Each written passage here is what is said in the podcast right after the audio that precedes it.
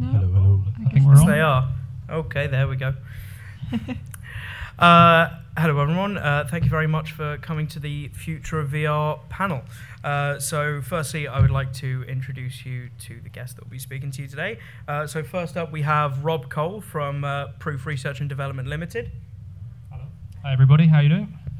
Uh, we have uh, Sandra Müür from, she is community manager and PR on Skyfront VR, which you can play out on the show floor.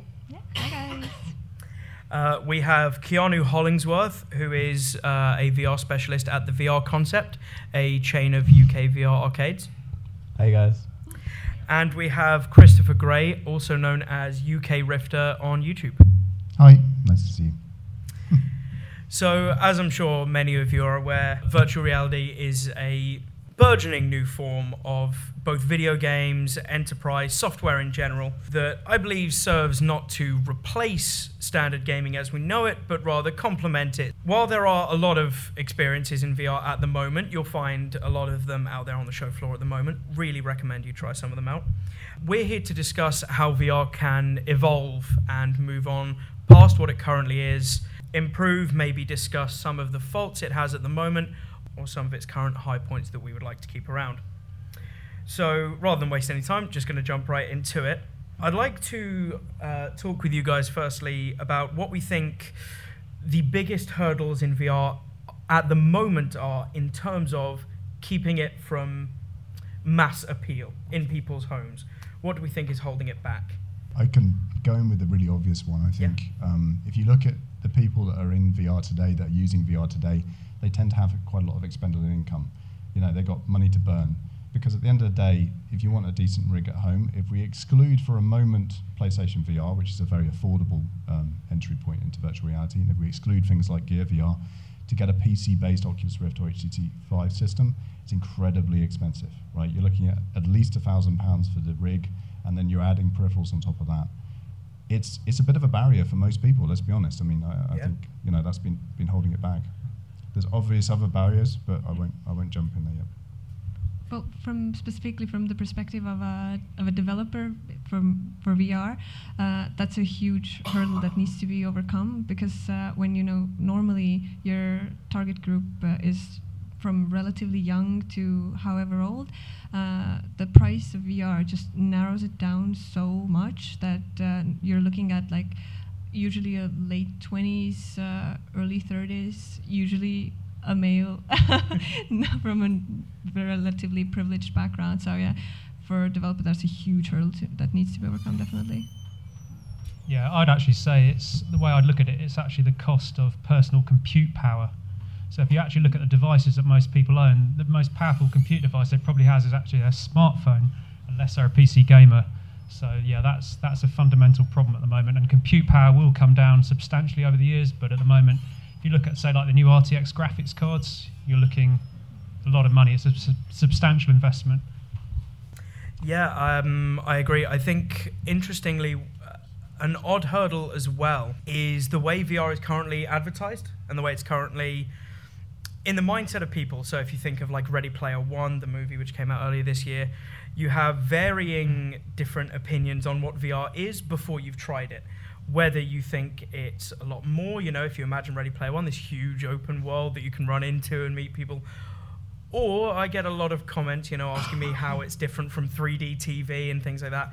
I think one of the biggest things is trying to advertise it. You know, it's one, it's really one of those products that is a try before you buy type product. Uh, it's hard to advertise in in video. I think that's something to overcome. Um, yeah, I could agree with that. Um, one thing I do notice working in the, in arcades and stuff is that it doesn't really look cool to play VR nowadays. Not at That's all. true. um, Yeah. I think solving that issue, maybe combining it some way with AR, would be like Okay. uh, would make waves in adoption of VR. Yeah. I think that's very interesting, actually. So you mean in terms of maybe from a spectator point of view, like when Yeah. someone's watching someone do VR, maybe there's some kind of AR overlay? Yeah, definitely, definitely. Okay, interesting, interesting. Uh, what I'd like to dis- uh, discuss as well is there are various different aspects of VR, uh, various different segmented markets. You've got mobile VR, like your Samsung Gear, your Google Daydream, where you slot a phone into a plastic headset. You've got standalone VR like Oculus Go, like the HTC Vive Focus, which is a headset all built into itself, doesn't need any kind of external power. Um, and then you've got console VR like PlayStation VR, PC VR with uh, Oculus Rift, HTC Vive. With all these different segmented markets, you might get a lot of consumers, or I'd say you do get a lot of consumers, that don't fully understand the differences between these products. So we'll try, let's say, a Google Cardboard headset, not knowing that there's so much more to VR than what is to offer there. So what I'd like to ask is, where do you think the future of VR lies firmest in those products? Do you think it lies more in mobile VR, PC VR, or maybe some kind of combination of the two? Um, I think it would probably be something like a combination of mobile VR, like uh, what you're going to see with Santa Cruz product from Oculus, Yeah. um, a standalone headset that runs high uh, level games. Um, yeah, that's uh, Yeah. able to render like um, meshes like as you walk through them without having to have lighthouses or like. Sure. I, I totally agree. Yeah. I actually Santa don't Cruz is agree. You don't agree, have uh, no, from uh, from again from a developer's perspective, like uh, what we see retention-wise, um, so far, like the like the cardboard ones, for instance, um, usually people will buy them. They'll try out a couple of games, but they're not gonna. Once the novelty value wears off, those are not the people who are gonna stay playing your games. Like when we look at the statistics, uh, just the ones that like we've collected and talked with uh, different developers, uh, the games that uh, or the experiences that are exclusively mobile based, they there's like a peak once it's released and it's a very sudden dip and usually there's there's there's no comeback from there. Do you think that that's related to the fact that people are so much more heavily invested in a, a rig at home, whereas something that's effectively mobile VR is entirely passive? In the most part, things like Gear VR, that was a freebie they got with their phone, and they're like, nah, I'll try this, and, and then that's why it tails off, because really their enthusiasm and interest to get into that space probably wasn't ever there in the first place, in which Mhm. case they, they had it. I think with Santa Cruz, um, as this well, yeah, gentleman Santa just Cruz said, is a, yeah. mhm. it, it kind of blurs the line a Yep, little bit That's because true. it becomes much more. Um, it, it, it means effectively you're getting everything Mm. that's great about VR experience today with the six degrees of freedom and the increased graphic fidelity without the need for the thousand pound overlay, uh, you know, uh, out, outlay. Sorry. Mm. Um, I do feel that that's going to be a bit of a game changer, but again, Could be. it really Could- yeah. depends. It really we'll depends. see. Yeah. But again, that's mobile VR, Mhm. so we'll see. I mean, Yeah. it might you might still get that drop off, that lack of retention. Mm. Yeah, I'd actually say that the current platforms are actually a temporary bridge to the future. And from the research we've looked at, we think the future will actually be a standalone heavy glasses device. But we're talking probably several generations, probably 10 years away from actually getting to that kind of form factor. So everything you see at the moment are actually down to technological or cost restrictions, but that is the direction it will probably go in. I mean, PCVR will always be leading technically, um, and I think what will actually happen is when you see the home actually redesigned with smart infrastructure, 5G streaming, you start seeing AI hubs appearing in the home as part of your infrastructure, like your electricity and your gas. That's when you'll have the glass factor where the content's actually streamed locally to your headset with very low latency. But I say that's quite far in the future. So I think everything we have at the moment is actually just a kind of bridge. You- You're right, it's funny you should say that about it being a bridge. And I completely agree with the augmented reality being the future and, and it being what we're going to be heading towards. But I honestly believe we are shooting ourselves in the foot a little bit right now, with Hololens, with the disaster that is Magic Leap. um, you know, so many promises, and we all had this fantastic idea of what that might look like. And then when it gets released, you're like, hang on, I wouldn't even, I, I wouldn't even pay to try this. Yeah. You know, as a, as a quick experience. And that's very disappointing. And I agree with your, your, your perspective. It's, it's 10 to 15 years out, but we want it now. Yeah. And so when AR isn't what we imagine it will be now, we're just like, ah, you know, walk away. Won't invest in that technology. I mean, AR at the moment is really smartphone based and it is a gimmick. I mean, this is a Google Pixel that runs AR, but it is just a toy and it's not something that's actually very useful at the moment. Um, but yeah, it's just a technical problem. I mean, I first used VR in 1991, Wow. so it's been a long road. And the technology back then was incredibly limited. It was a company called Virtuality, which was a British company. Um, I mean, it was in the arcades. We had it at the Trocadero in London. That's right. That's Yeah. right. That, Yeah. I remember it, Trocadero. I mean, you know, we had the first phase of VR and it, it had presence. You know, it actually had good immersion, even though it was running at a very low frame rate, very graphically limited. So, you know, it's been a few decades. it's uh, Pterodactyl Terror. yeah, That was the one. The Dactyl, te- yeah, Dactyl, Nightmare. Terror. Dactyl Nightmare, sorry, yeah, Dactyl There were Nightmare. about five or six Yeah. different experiences they did. Uh, I think this uh, this topic actually is kind of related also to the previous the thing we started with. So the hurdles.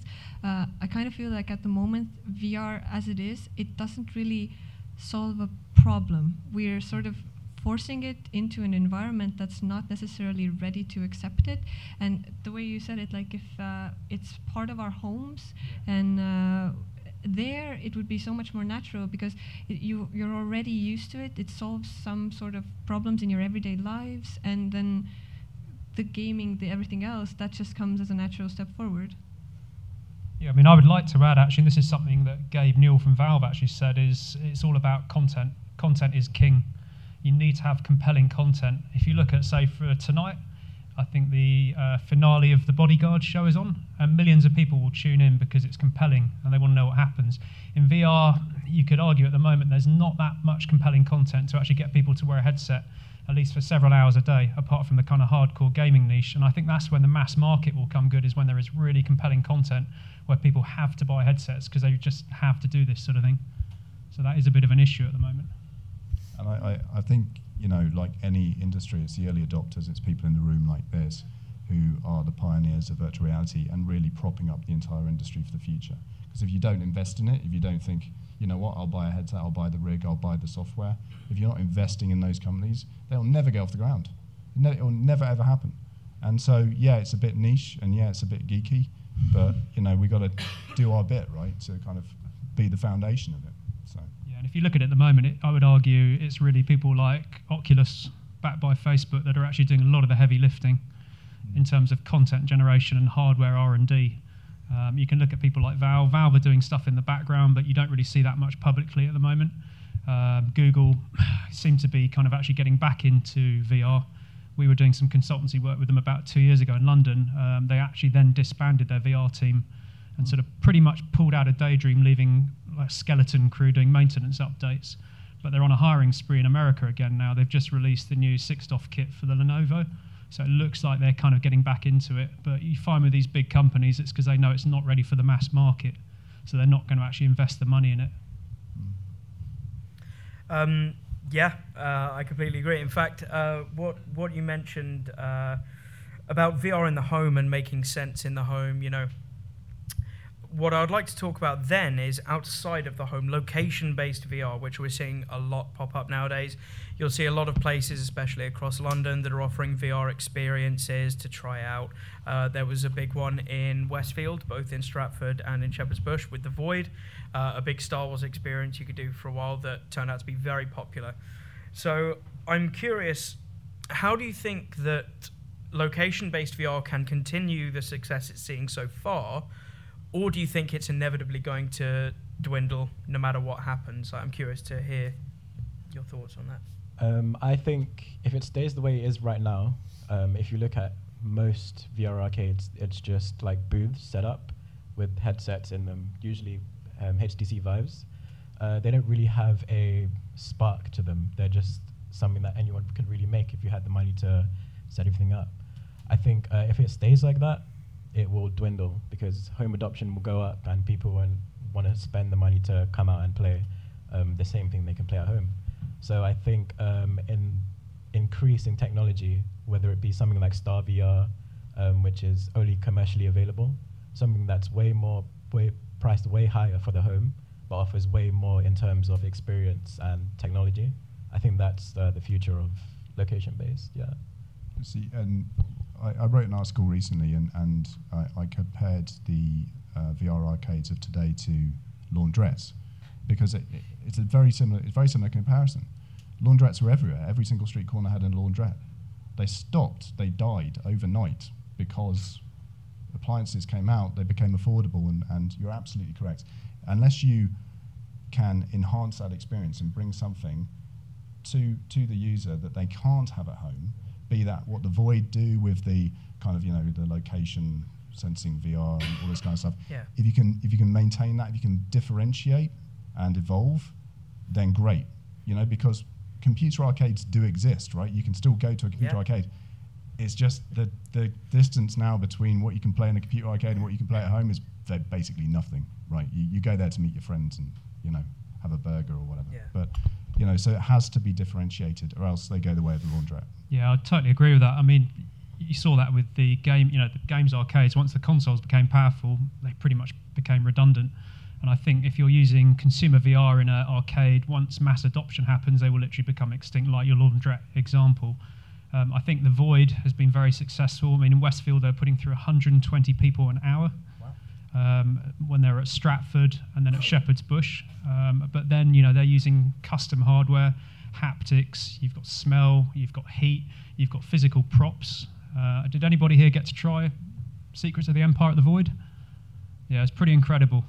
I didn't even. Pretty incredible. I mean, there's one bit where you get out of your shuttle, you walk across a gangplank over lava, you can smell a barbecue smell, you can feel heat. Uh, there are physical props you could actually sit on, so you would see a bench rendered in VR, and it was a case you'd actually put your hand down just to see if there was something there, and you could actually sit on it. Uh, you're having firefights against stormtroopers, you're leaning against physical walls that were rendered in VR, and the thing was room scale plus. You know, the, the theatre that they did it was the size of this room, and they basically used uh, they basically used very clever kind of tricks to actually navigate you around this huge environment. So yeah, that kind of thing's got a lot of legs. I mean, that is a multi-million dollar installation. And, and actually, I know this is a bit of a tangent, but if you guys have got rigs at home, if you haven't tried Unseen Diplomacy, that is basically a really brilliant trick of the mind where they, they make whatever space you have available feel like an arena that goes on and on and on by creating these kind of illusions with perspective. Anyway, it's a complete tangent, but just try that one. Misdirection. Misdirection. I'd just like to add to uh, so this is what you were saying is uh, presuming that mass adoption happens soon, uh, but uh, if it doesn't, I feel like uh, what arcades should maybe consider is kind of readjusting their business model. Because like if you think of uh, a standard cinema the cinema doesn't make money from the movies the main money comes from selling popcorn basically. So uh, until we kind of have a clear perspective of when mass adoption is going to happen hopefully it'll be soon but until then i think like arcades if they want to stick around they should kind of buckle up and look through their business model and see what other things they can offer to kind of bring in the money because I think there is a market there. Obviously, wouldn't be here if we didn't think that the market's there. Uh, so that sense, uh, where Keanu works, uh, VR Concept, they're doing a really good job by combining the bar experience with the VR experience, and that's a really great solution. I think also you'll see a lot more marketing driven VR. I mean, we're seeing a lot of that in London. Uh, last weekend, I went to London Waterloo Station, and Sky VR had uh, basically an interactive experience for the Discovery of Witches, which is a new TV show they've just launched. And you basically had an Oculus Rift. It's completely free experience in a big play space. Um, I've seen a lot of that kind of stuff. Samsung did their recent thing at Westfield. Yes, yeah, which actually you can still check out if you're uh, ever in Shepherd's Bush in West London. Uh, yeah, essentially, this demo, they've got a Galaxy Note 9 uh, in a Gear VR headset. You're on this uh, seat. They call it a 4D experience. So as you go through this sort of like race, uh, the car's moving about, it's synced up with the headset's movements, and so it's physically moving your body in the right direction. So it kind of feels more like you're actually there in this vehicle. Yeah, and the other thing that I'm starting to see a lot more of is kind of immersive theatre. There was a really good experience in London in the summer called Somnai, which was all about the power of sleep.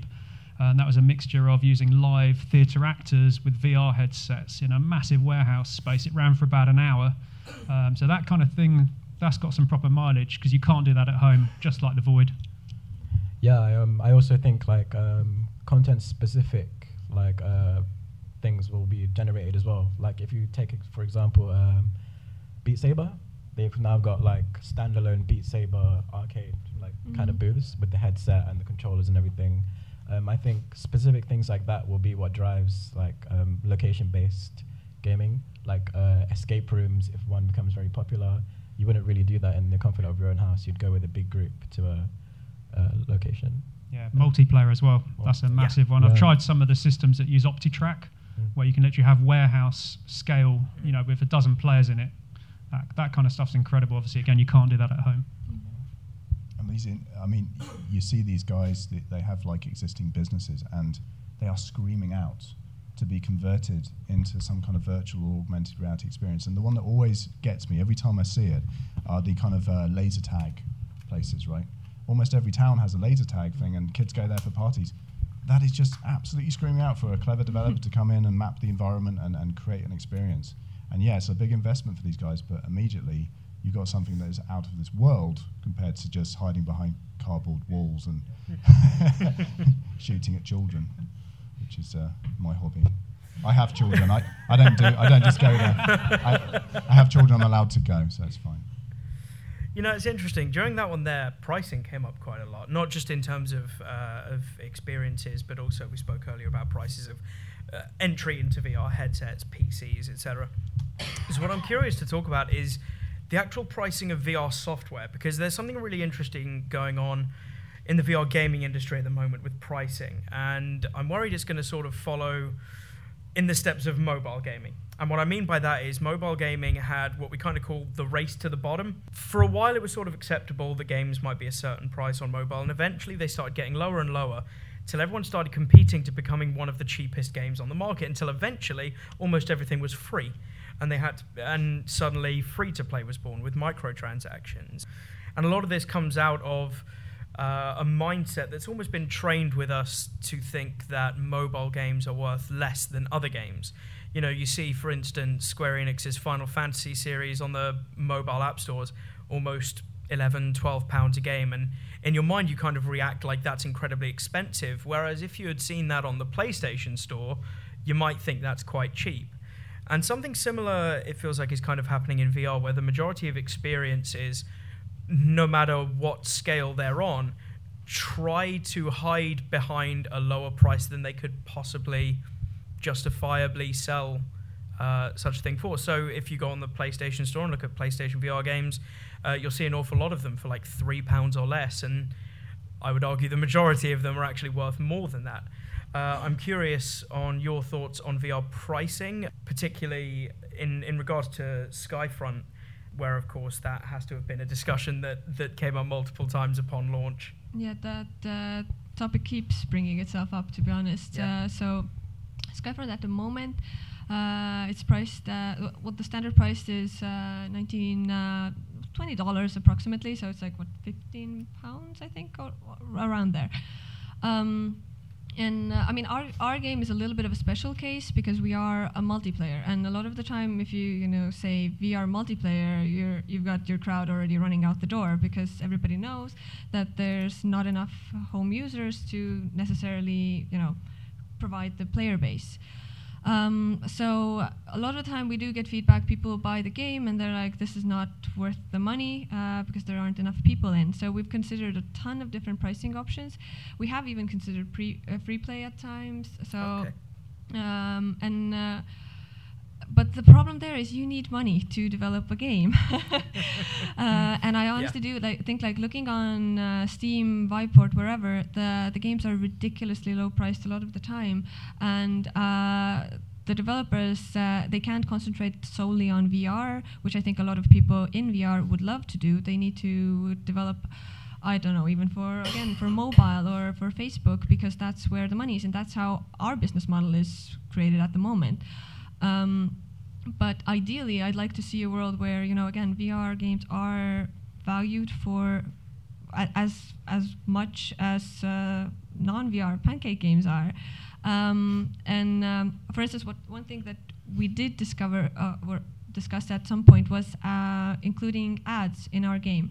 Um, but at the same time, again, you've got players they're, don't want to see ads in VR on PC. It just clashes, um, and ours is a is a esportsy kind of tournament style game. So we might be able to hide the ads well enough so that the player could accept them without much rage, but we are an esports game. Not a lot of games necessarily are. So how would they go about solving that? And uh, I think that's a that's a large scale problem that uh, kind of goes down to player mentality. And I don't really see a solution at this point. Um, ok- I was gonna say, in at least from what I've seen, in Pancake games you can get up to about 60 hours of gameplay on a really good game. In games like uh, The Witcher, you can get upwards of 100 hours of gameplay. Um, in VR games, it's a lot less, and I think the price reflects that. Um, even with VR games, you make a super entertaining game. Um, everyone wants to play it. It's still really hard to play long periods of time in that specific game, whether it be due to your physicality or whatever it be. Um, I think it just leaves a bitter taste in people's mouths when they have to pay sixty pounds for a game they'll probably pay ten hours of. So I think 10 hours is already very good. that's, that's yeah, that's that's a long time in a VR game. So I think um, the price reflects that, and I think developers have noticed that people aren't going to be playing these games as long as Pancake games.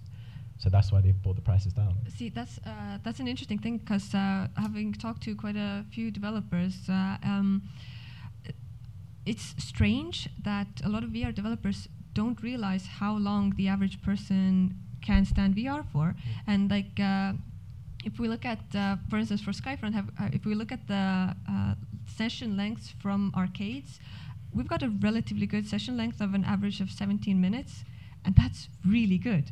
Uh, and if you have uh, developers coming in expecting their player to stay in VR for two hours, that's ridiculous. That's never going to happen, and there's a huge clash there. Yeah, it's definitely a huge clash, and it could be anything. It could be a number of factors that take someone out of a game. Yeah, so Mm. it's really hard to predict like um, what you could do within your game to make it last longer. Yeah.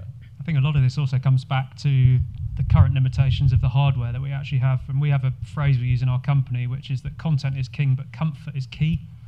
And at the moment, ergonomically, the headsets are actually pretty poor. Um, something we did recently is we've done a lot of work on ergonomics in headsets and actually looking at having 3D printing of custom face cushions so you can actually adjust to people's asymmetry because we all look the same, but we're actually very asymmetrical. You know, your eyes aren't actually at the same depth or the same position on your face. So when you put them into a headset that's designed to center off your nose bridge, you get all kinds of comfort and optical issues. So we've actually been doing a lot of work on that, but it's kind of premature. You know, the headsets that are out there at the moment are about as good as they're going to get, and this is going to take several generations to actually kind of come good. Um, so yeah, player comfort is a big factor. I think so, and, and it's, it makes me laugh when people talk about player comfort because, um, you know, the, the whole Rift versus Vive thing, you know, people love to be in a tribe, right? They love to feel like they're part of a group. And, and I've always been quite vocal that I prefer the, the Rift, but it's all about your physiology. It's all about how comfortable it feels. And, and the right Vive would be right for someone and not right for the other. I mean, the, the point about the, uh, the pricing of games, that's so funny. I mean, I, I talk to my friends about this and I say, oh, there's a new game out. How much is it? Oh, it's, it's, uh, it's £16. £16? What what are they talking about? Sixteen pounds. And y- and you you have to check yourself because of course you happily pay forty nine ninety nine for whatever you know Far Cry Five or whatever that comes out on the PC, but you won't do it on, on VR.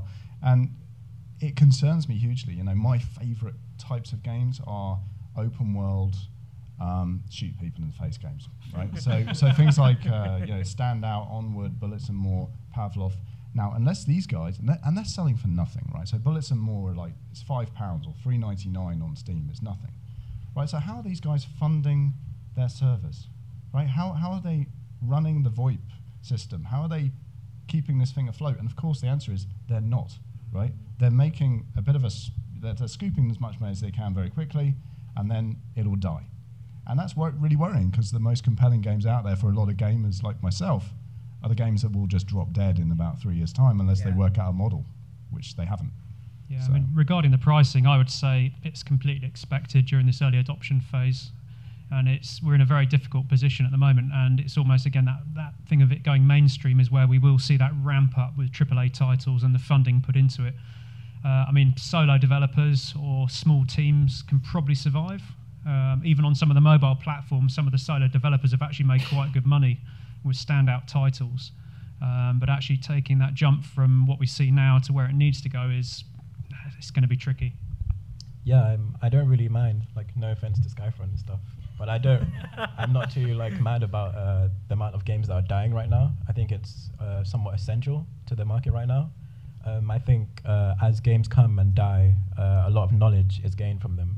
Like uh, if you look, at, for example, like the rise and fall of VR chat, it gave you a brilliant example of how to make a game, like a community game, that's in VR that people can enjoy, that can people can express themselves in. It was really well done, but it died. Like it was a growing meme that was probably the most played game in VR, and it still managed to plummet. And but that's I think the thing. It, yeah. it was it was memes that killed that game. Yeah. It it was was, it was strange internet communities that put people outside those communities off. Particularly if you put that headset on, you jump into the game, and suddenly everywhere you run into the Ugandan Knuckles tribe, all clicking at you and making weird. And that is fundamentally also why I believe that Ready Player One will never happen in real life. The internet makes stuff too weird for a virtual world like that to be possible without freaking you out. That's very true. I think you, you only have to be in VRChat for about two minutes to realise, you know, it's all a bit weird. sudden, you know, you, when you're online, whether it's Twitter, Facebook, social media, whatever, whatever you're on, occasionally you run into weird people. Now, imagine if you were actually in a situation where you were virtually standing in front of them and having to deal with them. That's essentially what VRChat created. Um, but it's interesting. During that, uh, Rob, you mentioned headset ergonomics, um, and Rob actually wrote a really interesting article on uh, on the ergonomics of VR headsets. Which, if you speak to him afterwards, I'm, I'm sure he'll happily link you to it. Or for anyone listening to this afterwards as a podcast, I'll put it in the description. Um, but what I'd like to speak about then is where do we think that's going? How do we think in the future VR headsets are going to look? How are they going to feel? What needs to change? What maybe needs to stay the same? Is there a time frame in the future? That's a good Let- question. Okay, uh, let's say realistically, next 10 years. We're not talking hundreds of years off, flying cars, all of that sort of stuff. Realistically, sort of next five to 10 years. Five to ten. No, five to ten. I realise that's a very large bracket. That's double. You might get a Rift V2 in, in five to ten. Yeah, I think maybe. Rift, Rift 2 will be a pretty major milestone actually in the industry. If you look at the R&D that Oculus is doing and the money they've actually put into their lab, the technology they've created, they're pretty far ahead of everybody now. Um, if you consider that most of Valve's team actually jumped ship and went to work for Oculus, and those are the guys that really kind of pioneered the Vive. Um, so I think we'll see some pretty big stuff going on there. I mean, we've seen stuff I can't talk about, but there is some pretty exciting stuff coming, and a lot of it is actually going to be when we stop repurposing smartphone panels. We're to the point now where they're actually having custom panels made for VR. You're starting to see those on some of the new headsets that you're seeing on the kind of consumer sites. Um, so that's actually going to make a big change. And then it's things like uh, vergence, accommodation conflict, and ergonomics. You know, once we solve those kind of issues and headsets are comfortable, don't give you eye strain, don't give you headaches. I think that's going to be a real kind of push forward. Um, and something you probably will see quite soon in the headsets is actually going to be automatic automatic optical adjustment. Um, so you put the headset on, it will actually calibrate your IPD, your depth focus, it will adjust for asymmetry. So that's going to make a really big difference to comfort. And that's not too far out. That's coming within a generation or two. Yeah, um, I think we've seen like sort of either concepts or examples of all the things we're going to see in five or ten years. Like yeah, like the IPD adjustment and the eye tracking, uh, bigger field of views, uh, better quality panels.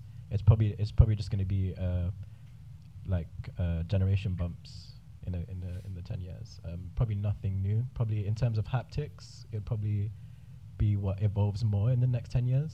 Yeah, but in terms of headsets. Yeah. Yeah, I mean, field of view is a very interesting subject. Obviously, we've got Pimax. and That's been a big thing on the forums recently. There is a, a physiological problem though with field of view that generally once you go past about 140, 150 degrees, it actually creates, it tends to create motion sickness in people that aren't even prone to motion sickness, and that's to do with the way your peripheral vision actually operates.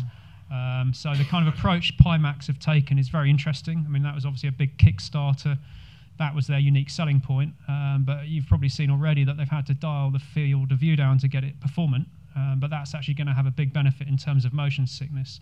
Um, MRTV, very good reviewer, he actually noticed that already with the 8K. He said, you know, motion sickness was found where he didn't previously experience it on the Vive or the Rift. Um, so that's another challenge in itself. And if you look at the half dome prototype that Oculus did, it was 140 degrees.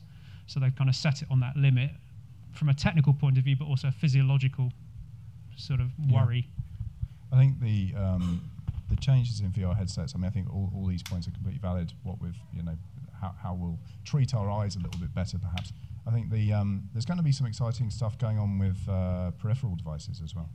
Um, we all want uh, an omnidirectional treadmill, of course, but they, they do exist, of course. I mean, a, a lot of Yeah. you guys will know this that the Ready Player One omnidirectional treadmill was a real thing. It wasn't computer graphics; it was an actual thing that exists. Um, so that will become something you can buy. What else? I mean, what else is out there that we can get excited about with peripherals? Leap Motion. Leap Motion. I don't know if anybody's tried Leap Motion hand tracking. It's very, very good actually. Yeah, Yeah, it's got its limitations, but I would say with headsets, you'll probably move away from controllers, hand controllers, for non-gaming applications. So hand hand interaction will actually become the norm for interactive entertainment and non-gaming applications, and then you will actually have peripherals for gaming. I mean, a great example is the aim controller on the PSVR. If you play Farpoint with that, it completely changes the game. So I think you'll actually see more customization like that. People buying peripherals specifically for gaming, and that's something we've looked at is actually customizing hand controllers. Because again, like the face, the hands are very unique to each individual. Um, a lot of people will say, you know, I don't like the Vive Wand or I like the Rift Touch, but it's very, very personal. So I think you'll see a lot of that kind of customization. I think treadmills are actually fantastic, but I always feel there'll be a niche just as uh, driving simulator rigs a niche. You know, if you've got to drop 10 grand on a rig, there's very few people that can do that, will actually have the space in a flat or a small house to do that.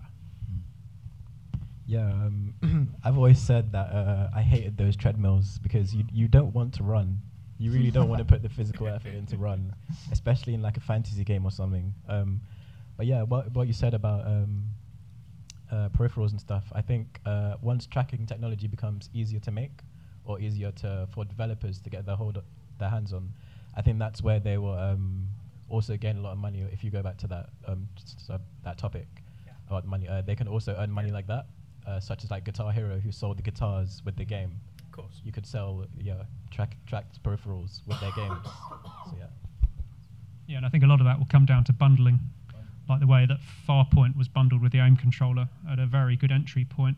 I think you'll see that with Valve's Knuckles. Um, there is a lot of talk in the industry that they're going to be bundled with a headset, um, as well as sold alone, probably with software experiences, hopefully from Valve. I won't say the number three because that upsets a lot of people. They don't make third games.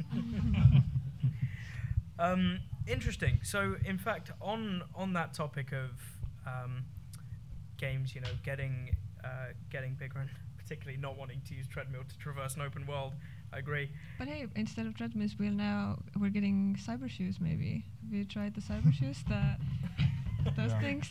That, that's doesn't an option. Yeah, yeah, that's possible. Um, I think an an interesting use case, particularly in the home. Um, but I'm curious then, outside of hardware, how do we think software in VR will evolve over time? What what do we think is currently holding games back in VR? What do we think they might look like five years down the line?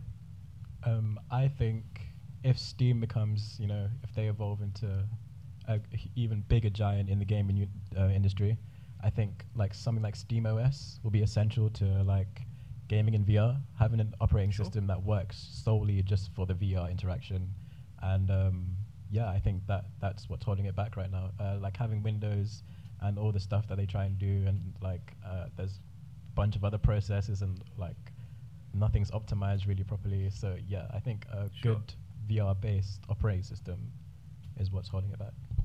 I think uh, either VR needs to be less demanding or uh, computer tech needs to evolve faster and become cheaper because uh, I, for, from again from our gaming d- game development experience uh, uh, our game looks technically like a 10 year old pancake game just because you can't uh, you know if you put in all the polycount all the objects that you'd want to make the game actually visually as appealing as uh, as 2d games are uh, there's no computer that can run that. And uh, we run into a, that problem just when we were releasing our most recent uh, level that we had to tone it down significantly just because uh, even like the most powerful MSI computers just wouldn't run it. That's it. For context, when we refer to pancake games, uh, we're just talking about non VR games, just standard TV games. Just figured I should give some context when we refer to pancake games. Can I It's, it's a disparaging term. isn't Yeah, it? it is. I would actually say, uh, I would actually even say, for VR to succeed, it needs to move away from games. Actually, because gaming um, is it's often where the early adoption happens because we've got a lot of people that spend a lot of money on hardware and software. Um, but I would actually say it's really going to become immersive, interactive entertainment, social experiences, uh, well-being, mental health applications. There's a massive market for it out there, which is much bigger than the gaming market. And I think actually once the devices become frictionless to use, where it's, uh, if, say for example, the heavy sunglasses format, you put it on and it works. Just as you sit down in front of your HD TV, you turn it on and it works, and you can enjoy your compelling content. I think it's actually when we move away from shooting things, which is very enjoyable, and we actually have a lot more to do, it will actually give us a proper use case, and that's where it will become what it really can be. what I've seen uh, from that perspective, I, I absolutely 100% agree with that. But uh, VR being as in its infancy as it is, I've noticed that people who you know they they know the solutions in VR, um, they can't necessarily come in contact with the problems. So uh, I've talked to, for instance, people who uh, specialize in neurosciences, like uh, people uh, looking to uh, find a cure for Alzheimer's, and they have these problems that potentially could be solved by VR. And now these people are finally slowly kind of coming together. But I kind of think we need to educate the next generation where even already in the university education, these uh, two sciences are combined so that, again, large scale implementation can happen. Yeah, I mean, you. Sorry, after you. Sorry, I, I, I mean, I, I do agree. I think the, I, I suppose there's two different ways to look at it. You can look at it from the perspective of what will bring greater adoption to VR. I mean, I think I think a lot of what we're talking about are still quite niche, but incredibly important. Like the, the mental health aspect of it. I remember even with the DK1 days, the, the very first prototypes that were being like uh, handed out, um, there were mental health applications being um, devised to help with anxiety. Actually, ironically, one of them was sitting on stage doing a talk, which I actually tried because I really hate talking in front of people. And I, I sat in that for ages to teach me to get over sitting in front of people on, on stage, and it actually worked really, really well. And there's so many niches out there that VR applies to so brilliantly. And education is one of them you mentioned. yeah. That's just absolutely perfect. Children, they, they learn, of course, by listening, and but they remember by actually doing, Yeah. right? My children know all the planets in the solar solar system for one reason. It's because they've been there. They've flown around. They've landed on moons. They've looked around. They've you know seen the soil. That's much more memorable than opening a book and remembering. You know, so there's so many there's so many different areas and industries that it will touch on. I think it's really important that it does. Yeah, I mean that's. Uh, I know you mentioned AR earlier, the Hololens. I mean that's actually had large adoption in industry. There's over 50,000 Hololens units out there actually being used by large corporate companies, mainly for training. Uh, it's the idea you can send a technician to a remote site and they can actually upload plans into the headset and then actually repair a machine without having prior knowledge of it. So there's massive use cases for this technology as it comes to the mass market. So we've just got a couple of minutes left. So the the last thing I'd like to ask you guys. So there are various people in the room right now. I'm sure some of which own some kind of VR device and some of which don't. And same goes for anyone listening afterwards. So for anyone in the room who maybe hasn't taken the dive into VR yet, what would you suggest be their starting point? Would you suggest maybe they wait for something in the future or jump in now with something like Oculus Go, PlayStation VR, go full on with a Rift or Vive? What would you say? Mm-hmm.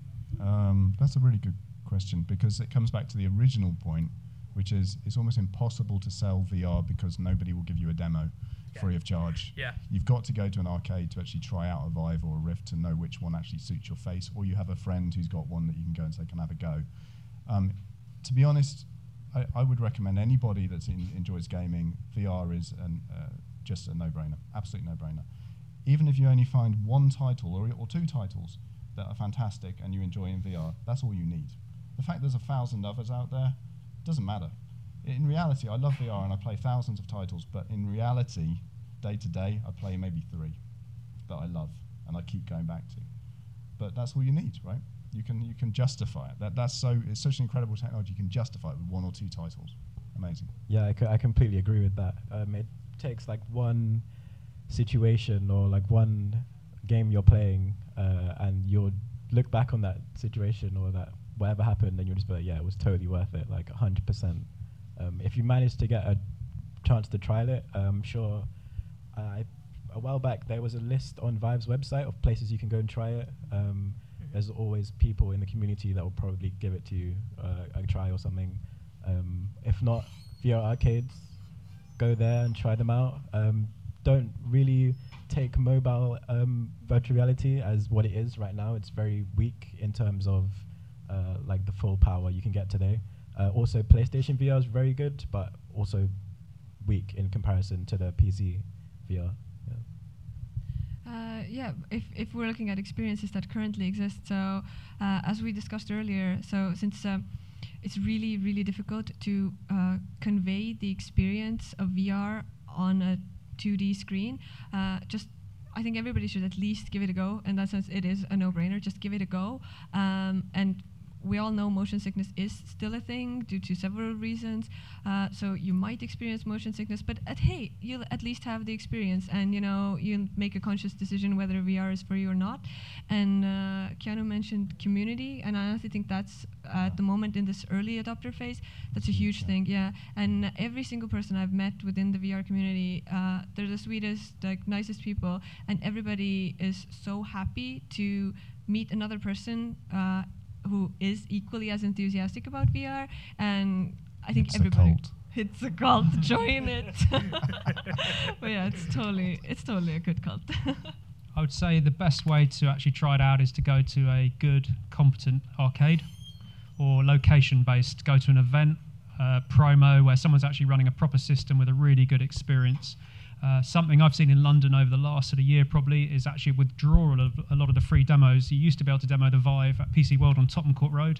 They put hundreds of people through that, and they had a really high attach rate where people would try it and they'd come back the next day and actually buy a graphics card and a headset because they were that blown away by it and that was Space Pirate Trainer, Tilt Brush, and Job Simulator. Those were the three classics they put people through.